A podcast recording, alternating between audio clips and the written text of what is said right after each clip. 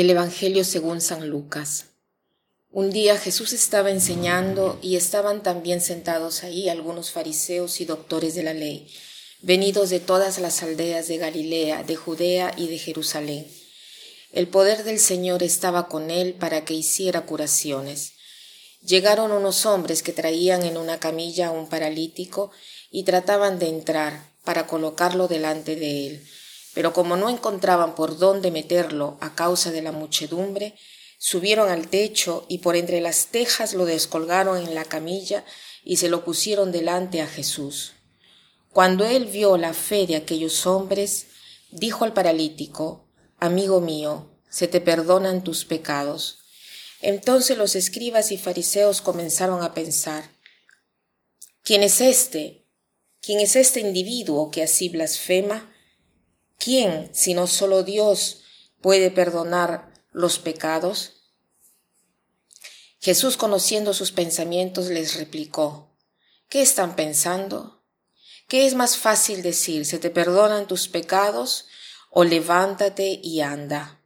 Pues para que vean que el Hijo del Hombre tiene poder en la tierra para perdonar los pecados, dijo entonces al paralítico, yo te lo mando, levántate, toma tu camilla y vete a tu casa.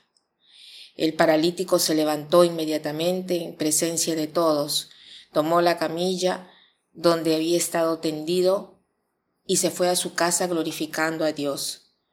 Todos quedaron atónitos y daban gloria a Dios y llenos de temor decían, hoy hemos visto maravillas. Este pasaje del Evangelio presenta hoy a unos amigos que abren un techo para poder llevar a Jesús a otro amigo que está paralizado.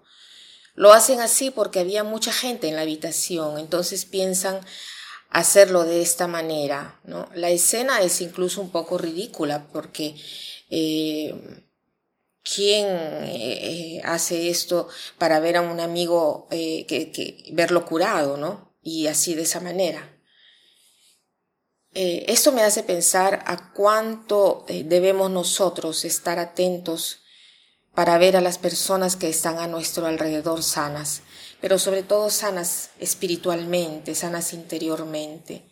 Cuántas personas no tienen paz, no tienen serenidad, y a la mayor parte de las personas les falta la serenidad porque les falta la reconciliación con el Señor, les falta la gracia, la vida divina en nosotros porque nos hemos alejado de Dios y nos falta el coraje para decir abiertamente esto a nosotros mismos y a nuestros amigos. De repente preferimos ir donde los brujos o los magos o a leernos las cartas, a, o ir donde el psicólogo o tomarnos la valeriana o algo que nos calme, ansiolíticos, ¿no?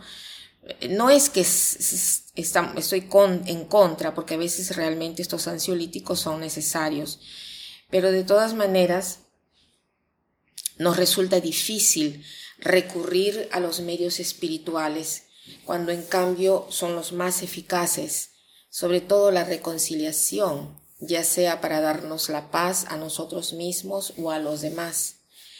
Entonces, eh, en este tiempo de preparación, tiempo penitencial eh, de preparación para la Navidad, quisiera proponer de hacer nuevamente la experiencia de la reconciliación, sobre todo como propósito, ¿no? Podría ser el de hablar de esto con nuestros amigos que de repente no tienen la paz, eh, tener la posibilidad de dar testimonio de cuánto ha sido importante para nosotros o cuánto eh, es importante para ellos y tratar de experimentarlo nosotros en primera persona. Entonces yo eh, les aconsejo de valorar más este sacramento. Jesús nos quiere dar esta paz.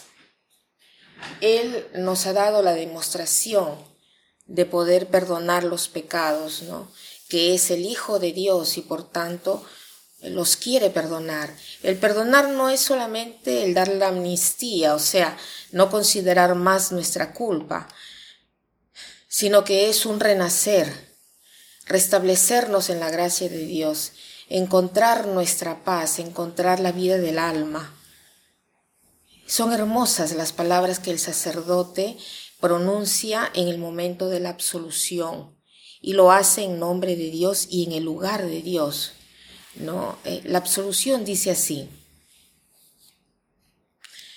Dios Padre de misericordia, que ha reconciliado el mundo con la muerte y resurrección de su Hijo, y ha derramado el Espíritu Santo para el perdón de los pecados, te conceda, mediante el ministerio de la Iglesia, el perdón y la paz. Y yo te absuelvo de tus pecados en el nombre del Padre, del Hijo y del Espíritu Santo. Que pasen un buen día.